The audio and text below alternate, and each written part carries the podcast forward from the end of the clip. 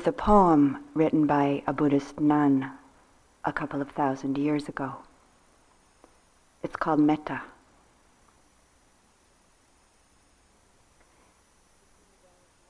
If you develop love, truly great, rid of the desire to hold and possess, that strong, clear love, untainted by lust, that love which does not expect to be repaid, that love which is firm but not grasping, enduring but not tied down, gentle and settled, diamond hard but not hurting, helpful but not interfering, cool and refreshing, giving more than taking, dignified but not proud, soft but not weak, that love which leads to enlightenment, then you'll be washed of all ill will.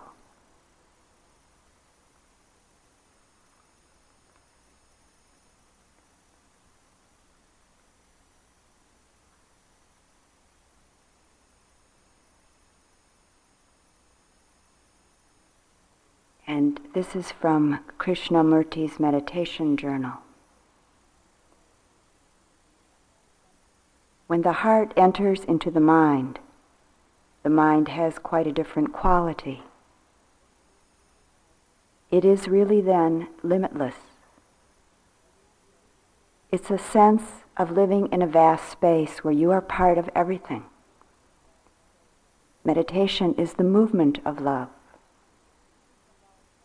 It isn't the love of the one or of the many. It's like water that anyone can drink out of any jar, whether golden or earthenware.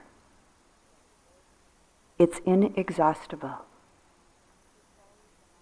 It's as though the mind enters into itself, beginning at the surface and penetrating ever more deeply until depth and height have lost their meaning and every form of measurement ceases.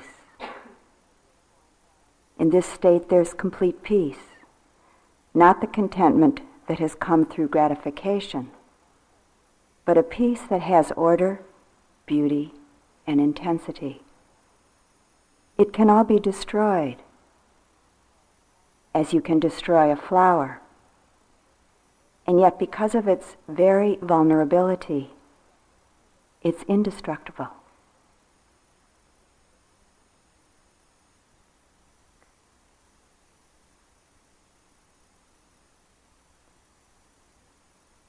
I found it um, interesting and inspiring some years ago when I found out that the Chinese written character for love was um, derived from two ancient pictographs, two ancient pictographic symbols. The top symbol was a very, very simple one and it was uh, representative of a person breathing. A Chinese pictograph of, of a person breathing.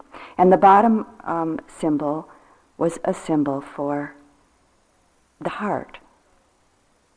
So the two together were breath through the heart, which doesn't look like that so much anymore in the Chinese writing, but that's the origin of the written word for love in Chinese, breath through the heart or breathing through the heart.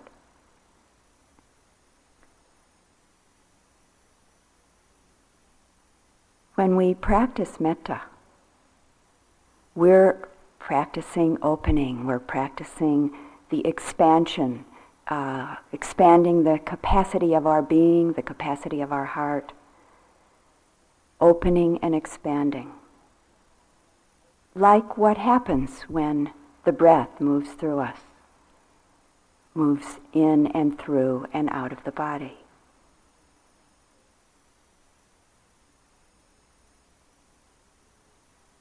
And we really can develop a love that's truly great, as the Buddhist nun said 2,000 years ago.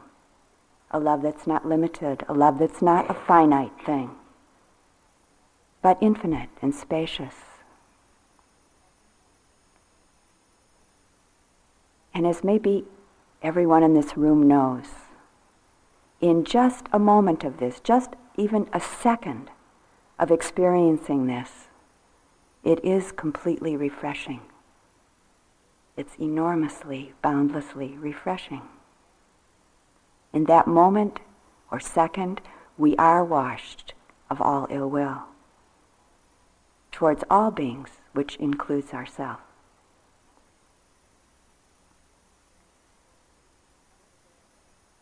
One of the Buddhist symbols for unconditional love and also compassion is one moon shining in the sky while its image is reflected in a hundred bowls of water. The moon doesn't demand if you open to me, I'll shine on you. It just simply shines reflected in everything a hundred bowls of water or a drop of water.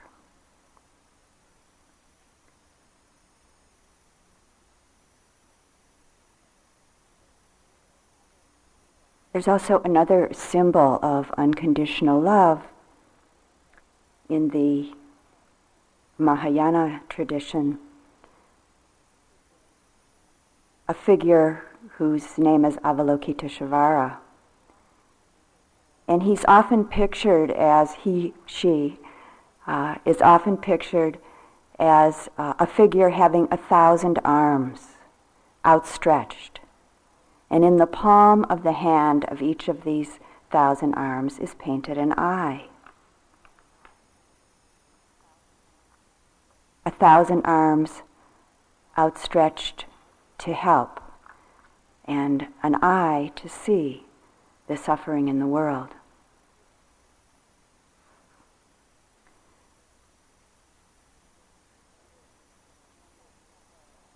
a number of years ago, I um, sat with Thich Nhat Hanh for a few days uh, in a huge retreat, about 600 adults, I think, and 30 children.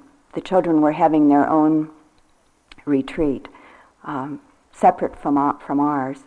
But each morning they would come in and do a show and tell for us, letting us know what they'd been doing the day before. One morning they came in, and all 30 of them stood in a line in front of us, didn't say a word. Stood there, and then they all held up their hands, and in, or their arms, and in each hand of each arm was an eye painted. and then one little boy climbed up on the platform that Thich Nhat Hanh was sitting on and painted an eye in Thich Nhat Hanh's hand. And then they walked out. It was a wonderful teaching uh, very inspiring.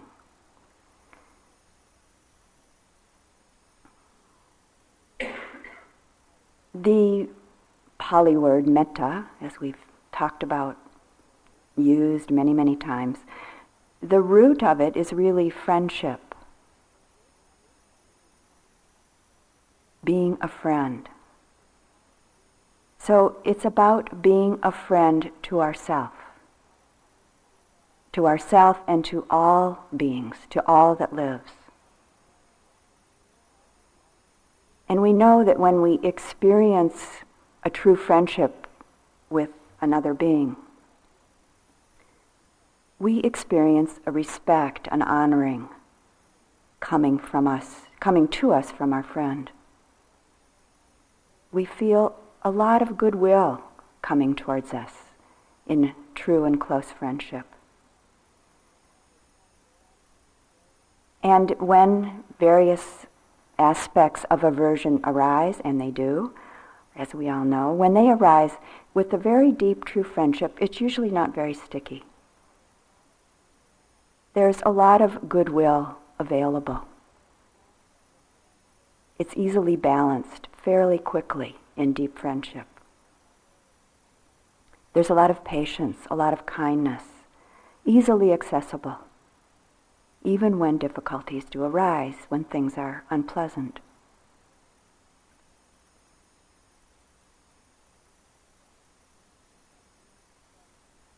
In being a friend to ourself, all of these same qualities are relevant.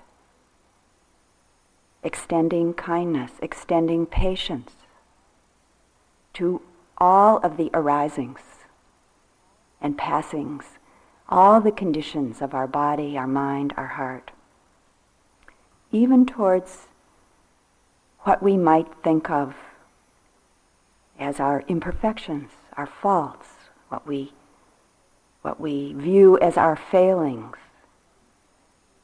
things that we judge as bad, not good enough, things that seem unacceptable to us because of our conditioning our bad moods, bad thoughts, bad feelings. The key, or I think one of the primary keys in our practice is patience. And I know it's, it's been mentioned, and I'd like to talk about it a little bit. Patience is really both the seed and the fruit of practice.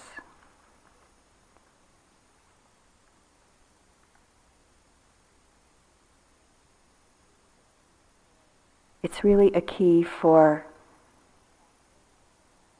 the practice and development of all of the divine abidings, all of the Brahma Viharas, loving kindness, compassion, sympathetic or appreciative joy, and equanimity. And the Buddha spoke about patience quite often and in a number of different ways. One of the things he said was, there's no higher rule than patience, no nirvana, no freedom higher than forbearance. No greater thing exists than patience. That's quite a statement about patience.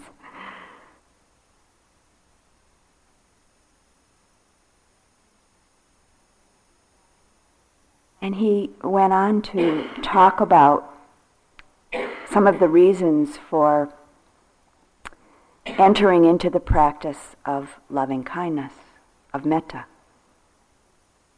We enter into practice for lots of different reasons, but one of the things that happens is we find that it is a great protection.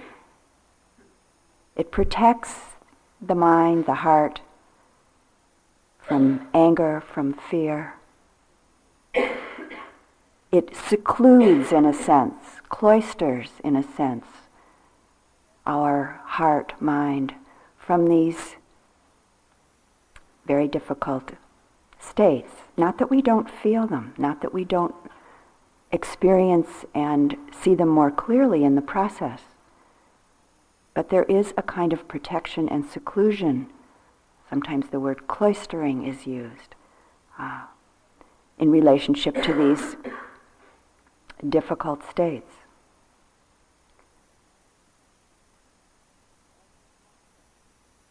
As we practice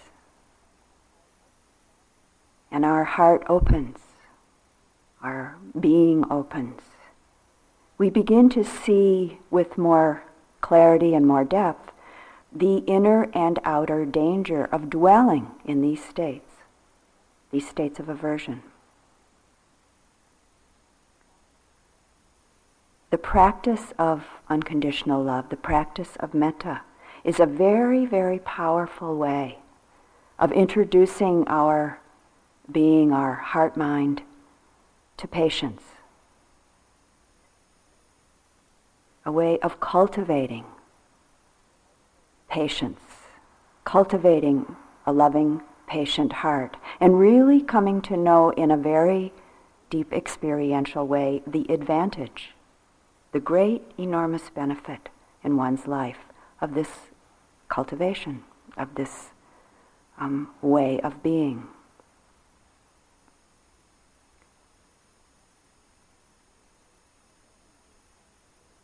in speaking of using the word forbearance as the highest freedom, um, I looked it up in the dictionary, and uh, in, in some ways, our language uh, connotes it as kind of putting up with or toughing it out, that kind of connotation, but that's not really what it means at all, in fact. It's really about the quality of openness, acceptance, softness, that kind of forbearance.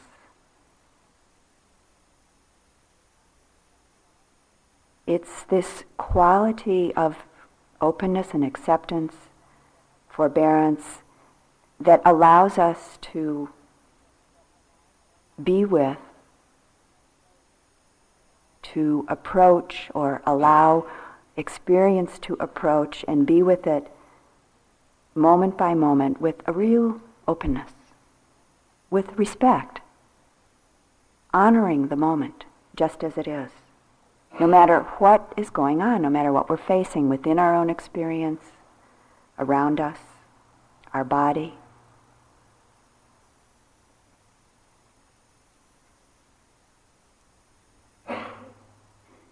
our mind, our heart. As we deepen in the heart of metta, the being in of metta, we're then less and less inclined to kind of get stuck or muck around or wallow in are difficult states, and they arise. They do arise, as we all know. We're less and less inclined to feel sorry for ourselves, to get caught in that place of pitying ourselves in the midst of difficult emotional states. And we also begin to notice that we're less inclined to judge ourselves, less inclined to judge others.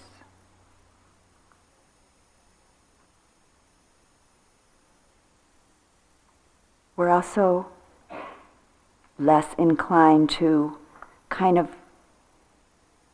look for and hang on to what we think of as our weaknesses, our faults, less inclined to identify what we think of as our imperfections or other people's imperfections. Identify them as that or identify ourselves as that.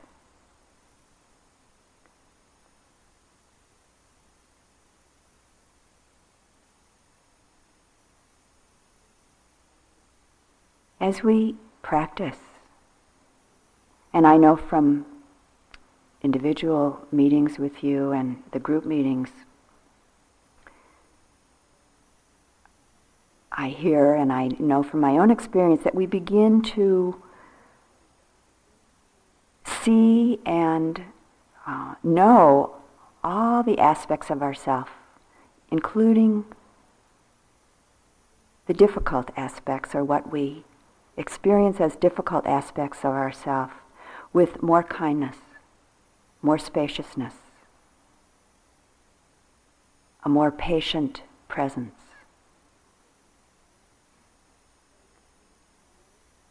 And so we begin to be with ourselves more like we are more often with a good friend.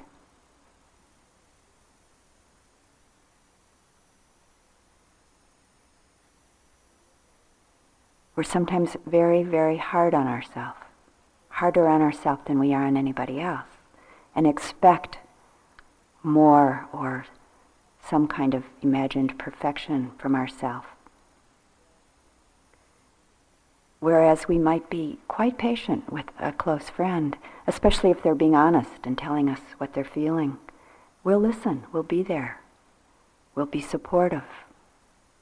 We can learn to do this with ourselves. We must learn to do this with ourselves also. There's this um, practice in the Tibetan tradition uh, for people that are very um, tight, very contracted in relation to themselves. And it's a very practical practice. The the practice is that you take something very ordinary in your life, something very practical, very um, simple. And the example when I was told about the practice was a potato. you take a potato in one hand and you pass it to the other hand. And then you pass it back to the other hand. And you keep passing the potato back and forth to yourself, from one hand to the other hand, to the other hand, to the other hand, until it gets really easy. And then you go on from there, uh, offering yourself other things, and maybe even loving kindness. It sounds kind of uh, simplistic, but it's really done and it's really can be really helpful. Very basic practice.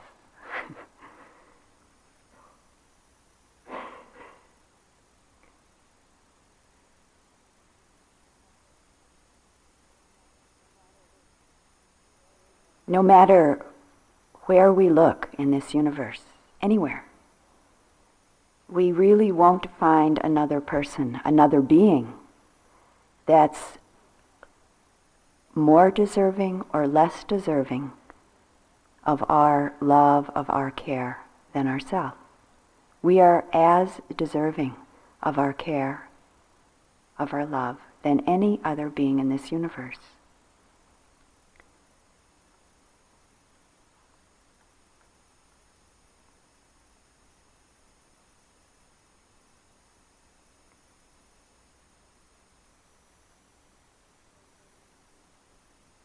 So we learn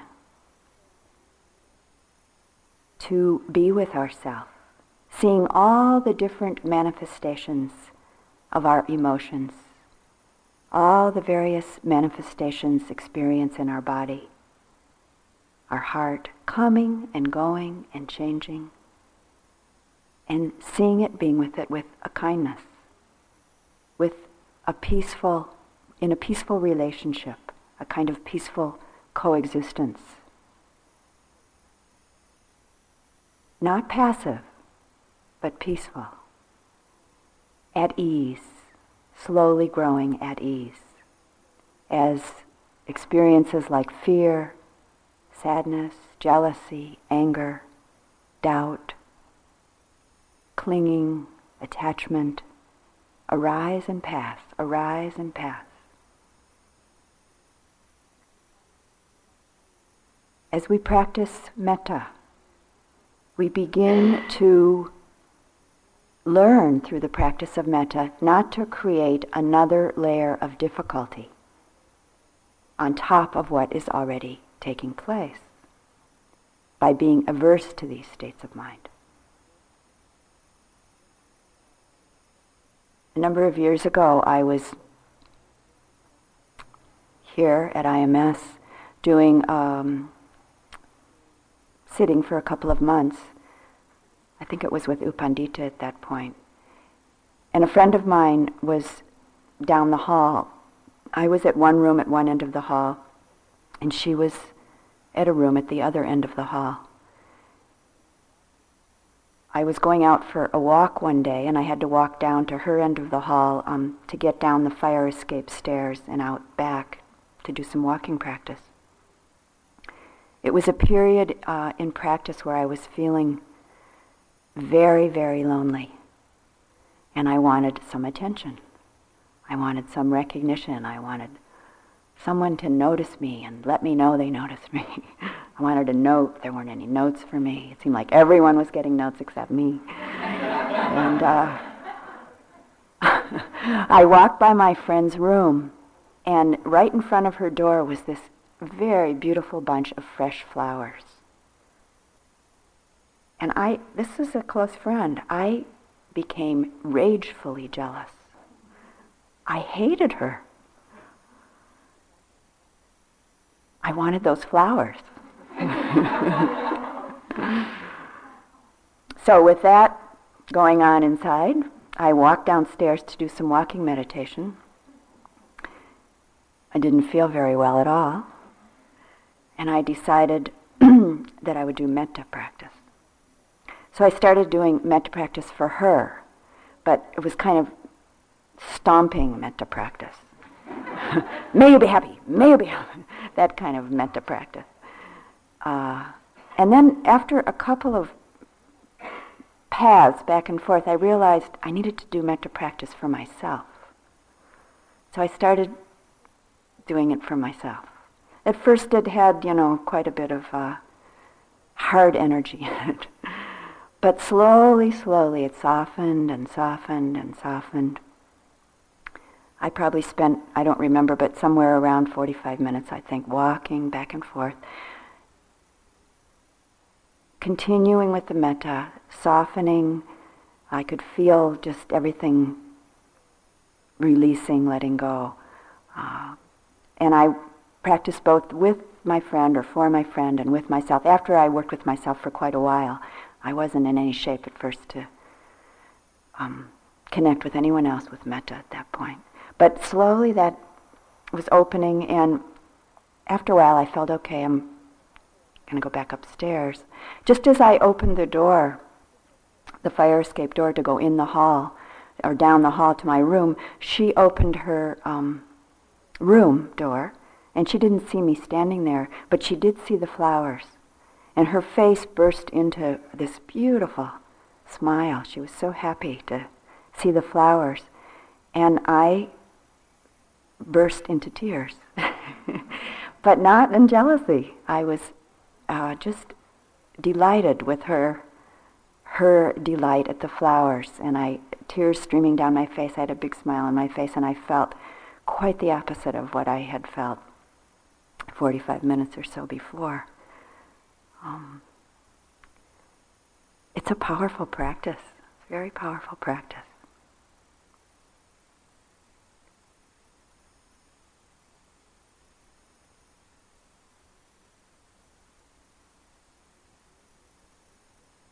Can we be with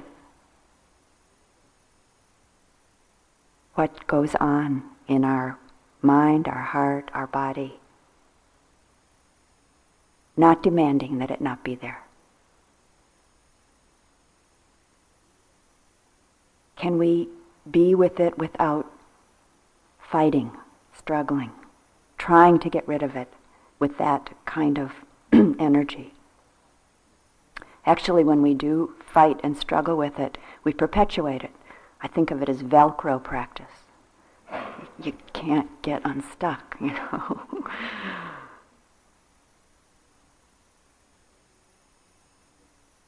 Can we be with our moods, our difficult feelings, like we are with a close friend? Can we listen? Can we care?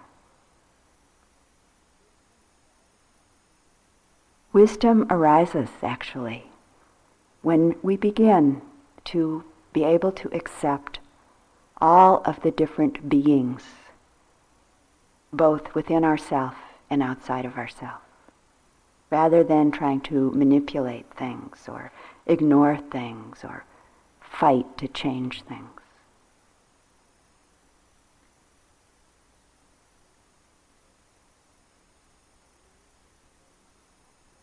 A really important aspect of understanding, of wisdom, is unconditional love. Unconditional love is wisdom, is deep understanding.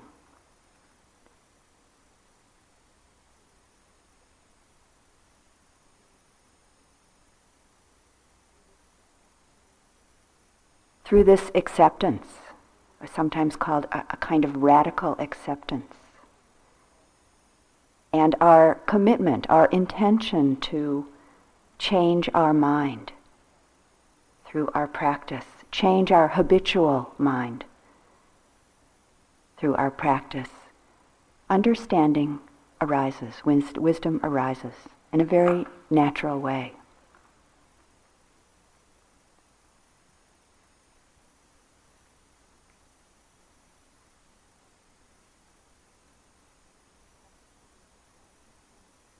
Practicing metta it's not about um, pretending anything. It's not about trying to push anything under the rug or cover up or ignore anything. It's about changing our mind, making the choice to transform our heart, our mind, so that we live, we embody love, compassion, so that we are actually able to be present and not run away, to be with things as they are, with a great deal of strength, to be in relationship with what is.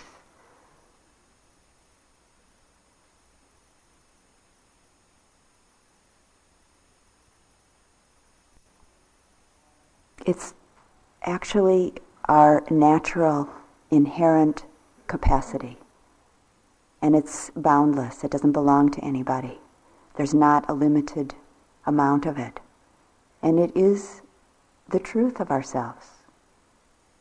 And it's not outside of ourselves. It's everywhere. And it's always available.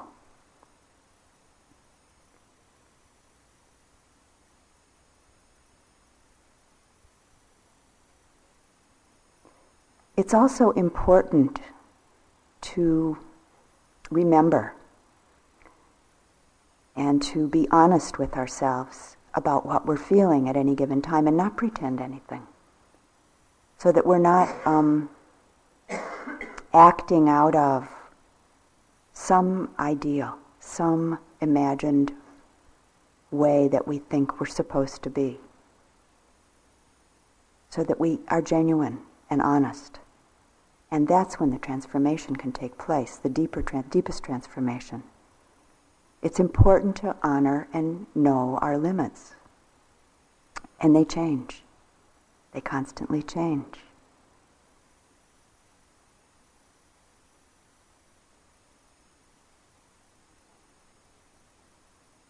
Sometimes if we if we act out of an ideal place and not out of a true place, we have the thought that we are acting with a, an unconditional love or a true compassion.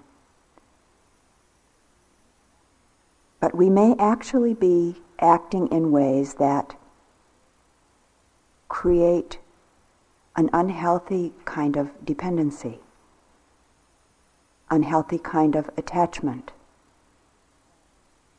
in ourself and in relationship to others and in others. There's something that happens in this. It's like it's like giving ourself away, losing ourself in unhealthy ways. I think in our uh, the the term codependency in our culture um, is really what that means we support others, we offer to others, we give to others out of fear actually in that in that place. And it looks like uh, unconditional love. Sometimes it we think that's what it is, but it's actually not that. It's uh, it's acting out of fear, out of fear of rejection, out of fear of not feeling good enough, whole enough, out of, um, not feeling fulfilled, not feeling complete, thinking that, and maybe not consciously, probably not consciously, that this, these actions will get us what we want, which is a sense of wholeness, a sense of completeness, a sense of being okay.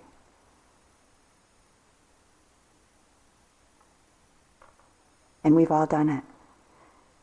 And what we find out is that, um, in fact, it creates suffering, and often very quickly, because we don't uh, have or experience a sustained sense of wholeness, of completeness. it creates suffering within us and in relationship to the beings that we're acting with or acting for.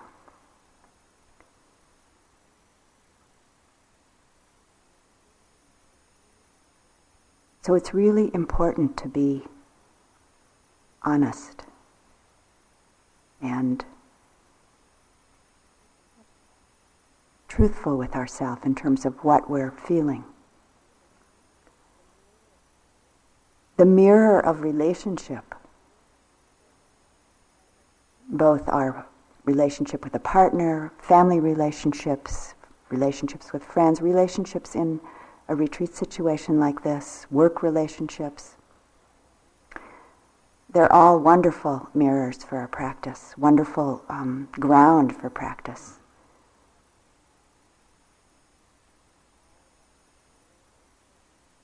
All of the irritations, all of the joys, annoyances, frustrations, likes, dislikes that are very apparent in relationships are perfect situations, perfect ground for our practice. Daily life practice, and as we sit on the cushion when they uh, arise in terms of feelings, states, experience.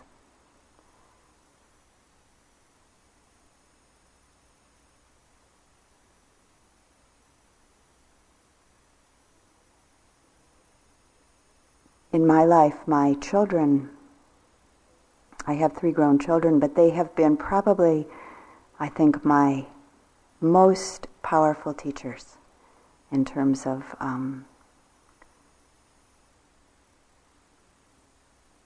unconditional love, compassion, appreciative joy, equanimity not because they set out to be my teachers, but just simply because they're alive and living with them.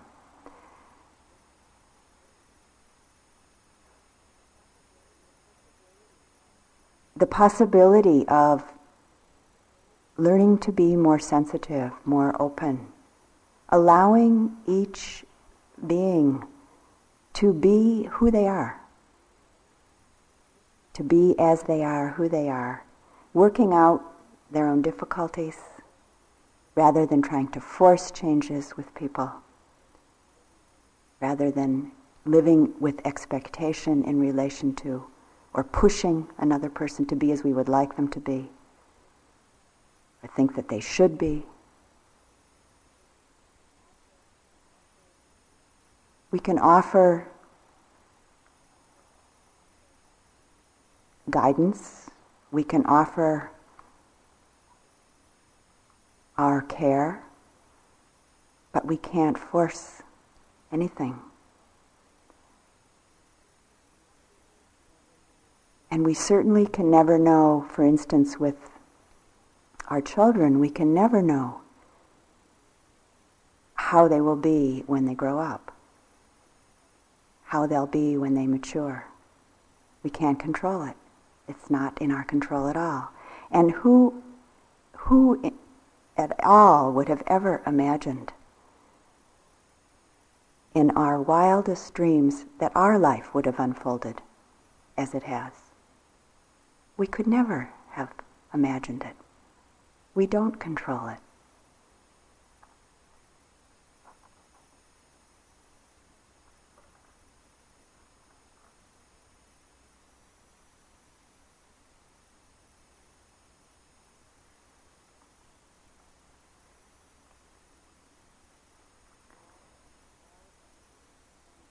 All of the strong energies.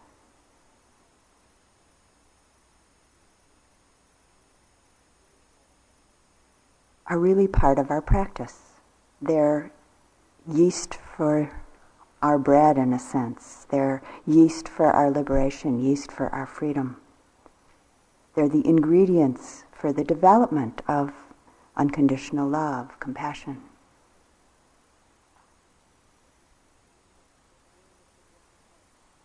Being with the difficult parts of ourself, being with difficult people, with an open heartedness, with a gentleness of heart, it's not a sign of weakness.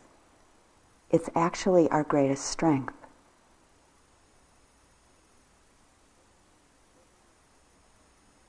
Living with the heart of loving kindness, practicing metta, doesn't mean that we um, become a doormat sort of person and let people take advantage of us.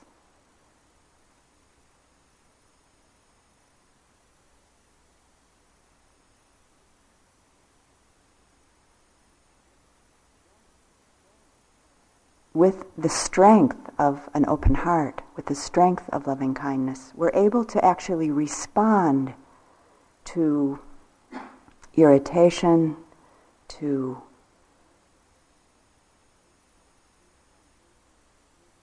insult, to rudeness, to uncooperativeness, from the place of loving kindness, rather than react. The difference between the ability to respond, to be responsible, rather than reacting and recreating, watering the seeds, so to say, of the old habits of anger, irritation, back again, kind of going back and forth with it. The ability to respond from the strength of a loving heart.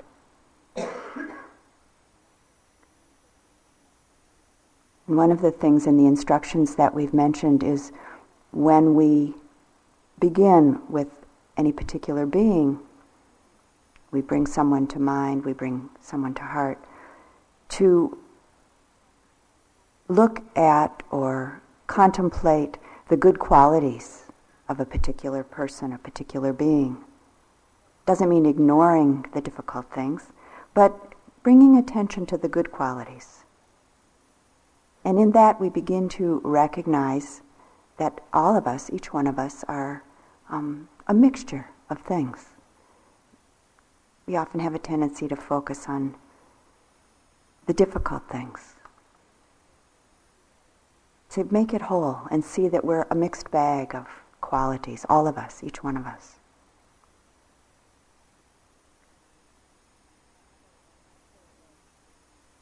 And also, as we've mentioned in the instructions, and Sayadaw mentioned this the other day also, the understanding um, and maybe saying it in words silently to yourself, just as I wish to be happy, just as I wish to be peaceful, may you also be happy, be peaceful. There's a kind of connection that happens when we do that. a very natural sense of connection in our humanness together.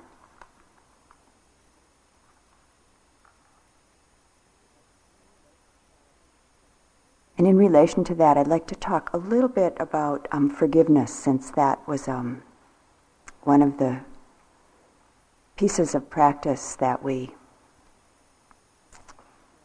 um, began with today and this morning.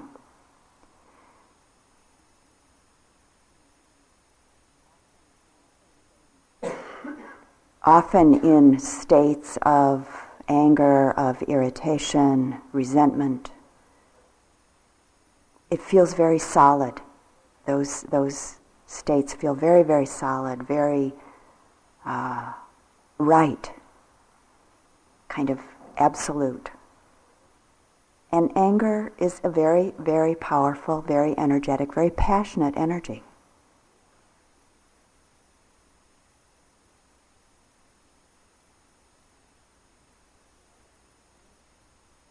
As we come to know it and see it more clearly, letting go of the self-centered, contracted quality inherent in anger, we then can see clearly often what is actually taking place in a particular situation. That energy of anger is potential clarity. And it's spoken of as possibly transforming into a mirror like wisdom.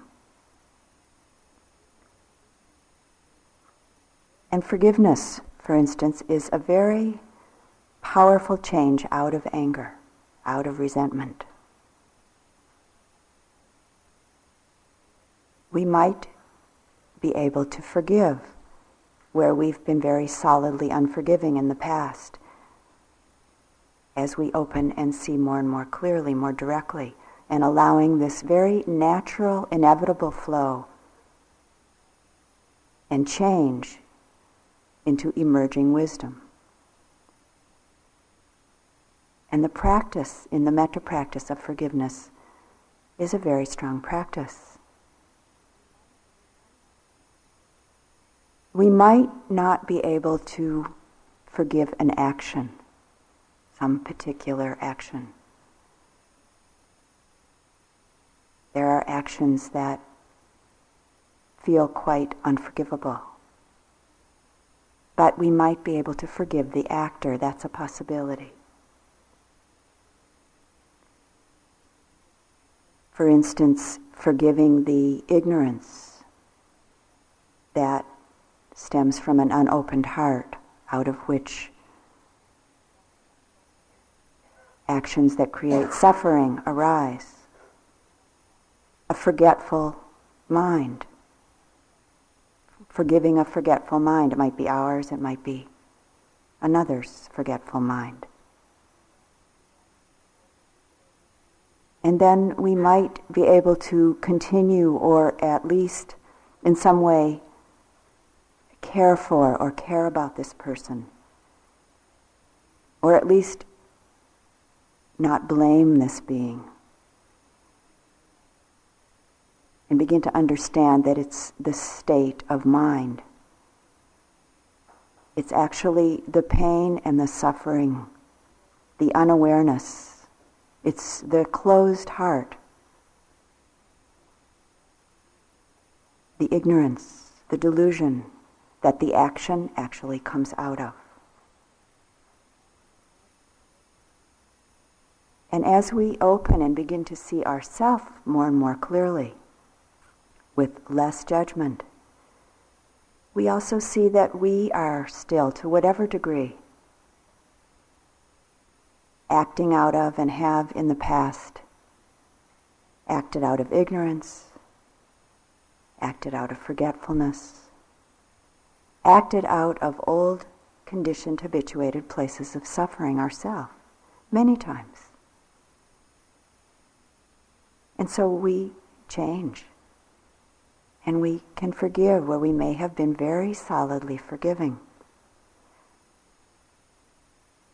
I'd like to give you three examples of ways that the forgiveness practice uh, that I've used uh, personally, and the first one being um, one of my inspirations actually. in monasteries, the forgiveness practice is used when people leave the monastery.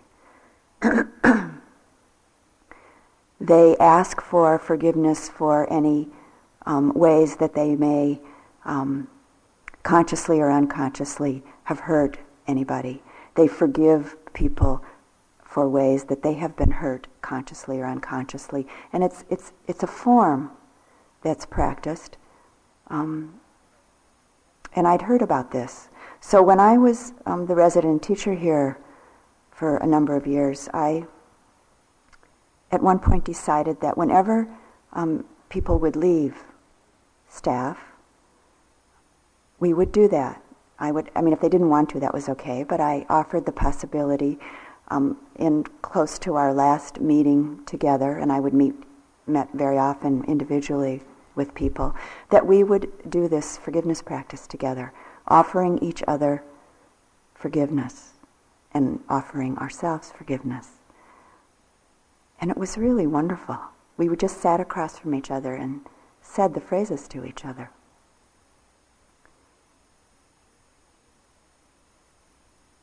The third example is that I had a friend come here and visit me a couple of times when I was living here, and she doesn't practice. We've been friends for over 30 years. We consider each other, I think, our closest friend to each other, even though we don't see each other very often anymore.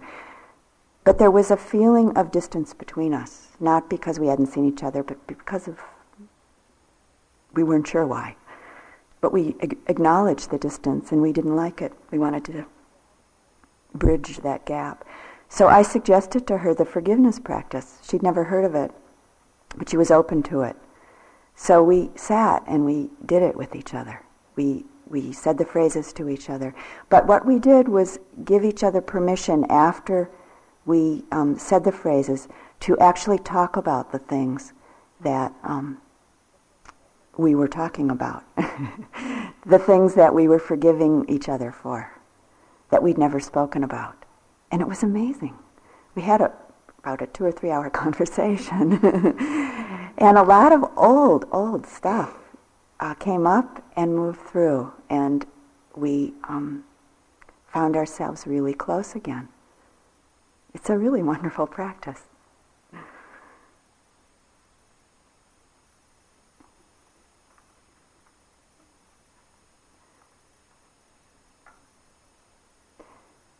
So practice is about taking care of ourselves. It's about truly taking care of ourselves in the deepest way. In, and in this, we open to all parts of our experience as human beings. U Pandita said that this practice is about becoming a real human being think that's really true.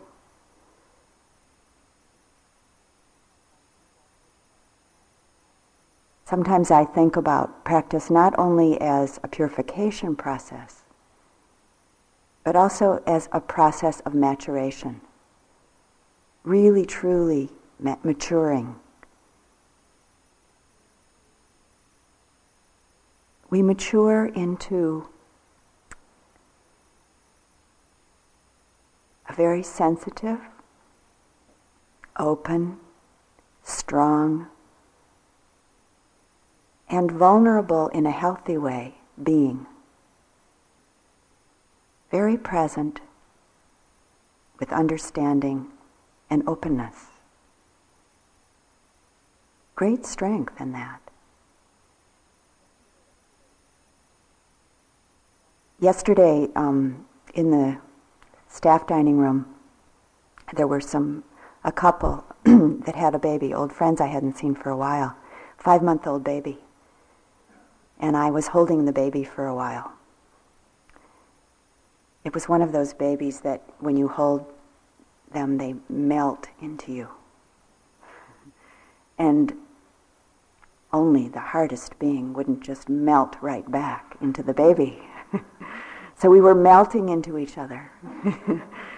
and I said, oh, this is a metta baby.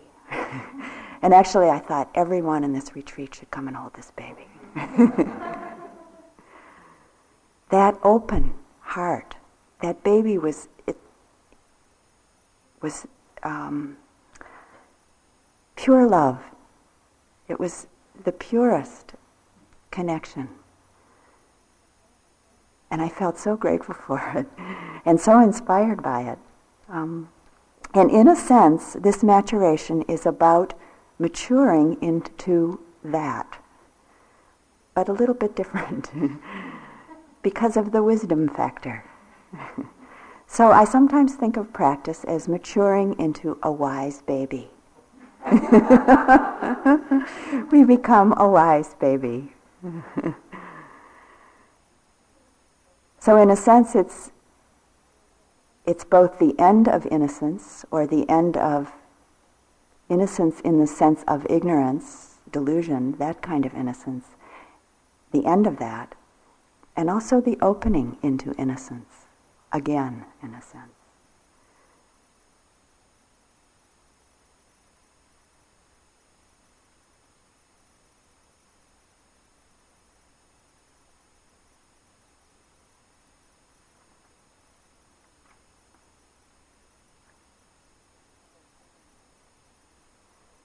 This is a poem that was um, written by a friend of mine.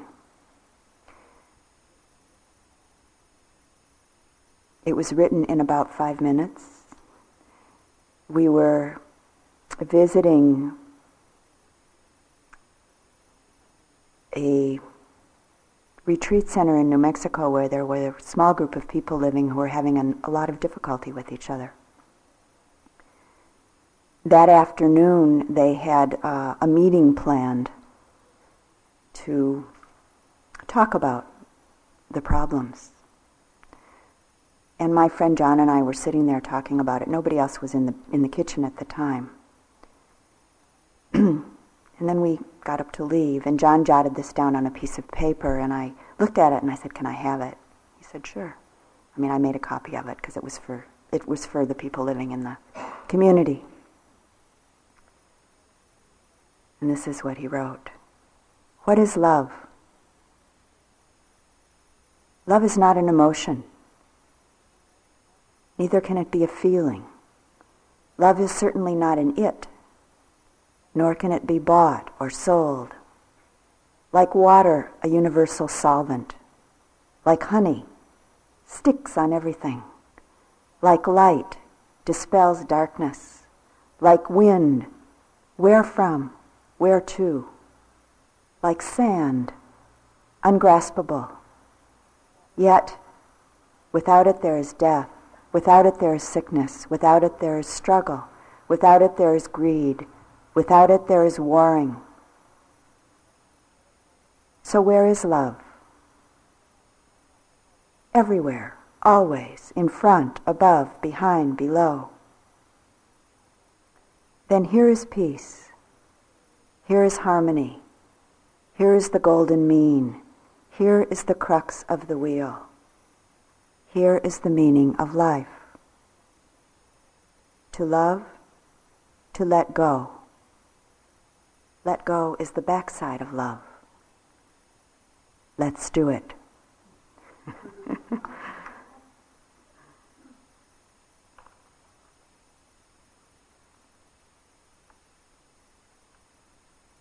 Let's sit for just a moment.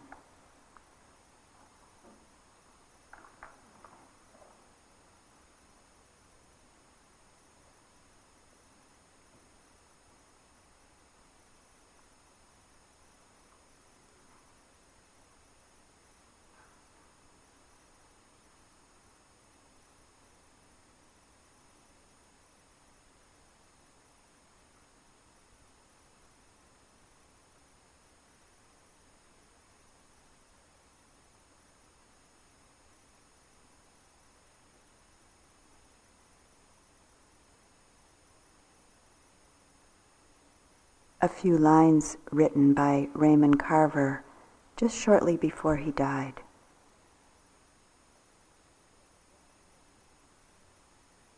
And did you get what you wanted in this life? I did. And what did you want? To call myself beloved. To call myself beloved in this life.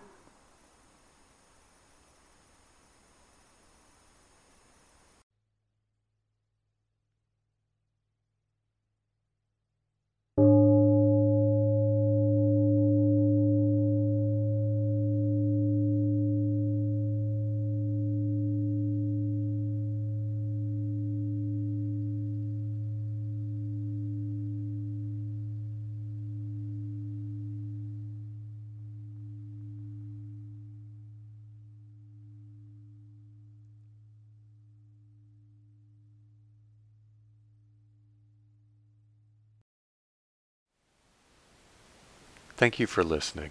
To learn how you can support the teachers and Dharma Seed, please visit dharmaseed.org slash donate.